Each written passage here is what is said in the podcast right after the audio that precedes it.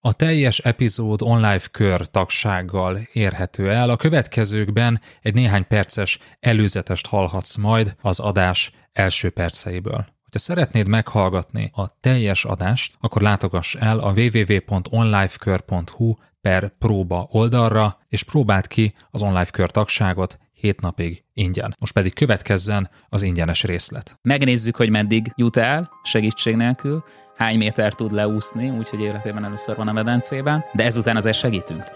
Hogyan vezesd be a csapattagjaidat a networködbe, és készítsd fel őket a csapaton átívelő feladatokra. Üdvözöllek, ez az Online Management Podcast. Én Ungvári Péter vagyok, és a mai adásban arról beszélgetünk üzlettársammal, Berze Mártonnal, hogy hogyan tudsz olyan feladatokat delegálni, amihez a csapattagodnak széles és aktív kapcsolati hálóra van szüksége. Hogyan készítsd fel őket arra, amikor már nem csak a csapaton belül, hanem más csapatokkal, más osztályokkal, vagy akár más cégekkel, partnerekkel, beszállítókkal kell jól együtt dolgozniuk. Tarts velünk! Marci, nem is tudom, hogy beszéltünk-e már a kapcsolatépítésről. Az előző 147 adásban talán néhányszor említettük, hogy van ez a téma, hogy kapcsolatépítés, és egészen fontos. Én azt szerintem minden második adásunkban visszautalunk arra a bizonyos négy, három vagy négy részes négy. sorozat volt? Négy. Négy részes sorozatra, amit a tizedik epizódunkban vettünk fel, még olyan fiatalok volt. Lassan három éve vettük fel azt az adást, és az egyik legnépszerűbb adásunk vagy sorozatunk mind a mai napig. Mi is sokat emlegetjük, mások is sokat emlegetik, és ennek jó oka van. Hát ez egy fontos téma, kapcsolatépítés.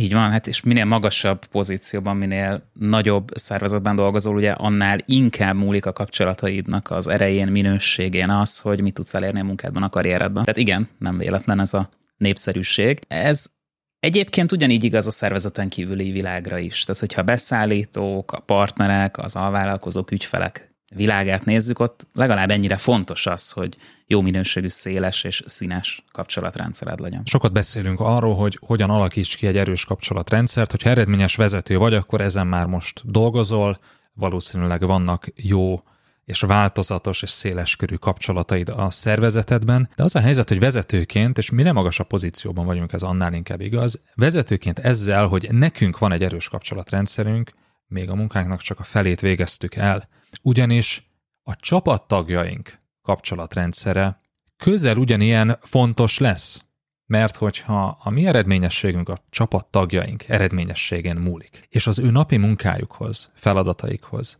szükségük van arra, hogy jó kapcsolatokkal rendelkezzenek társosztályokon, beszállítóknál, partnereknél és a többi, akkor dolgunk az, hogy felkészítsük őket erre hogy segítsünk nekik kialakítani egy jó kapcsolatrendszert, és bevezessük őket a saját kapcsolatrendszerünkbe, hogy tudjanak élni azzal, a jó kapcsolattal, amit mi kialakítottunk.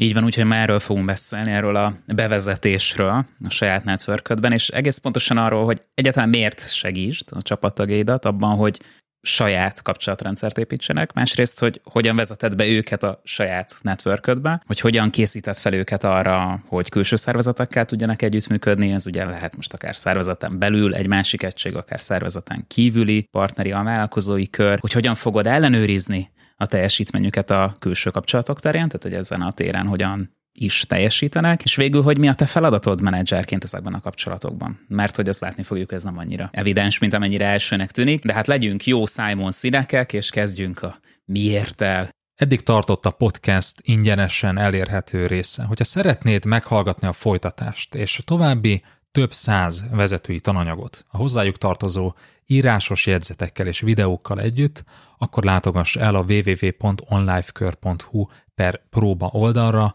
ahol az első hét napban ingyenesen teheted meg mindezt. www.onlifekör.hu per próba.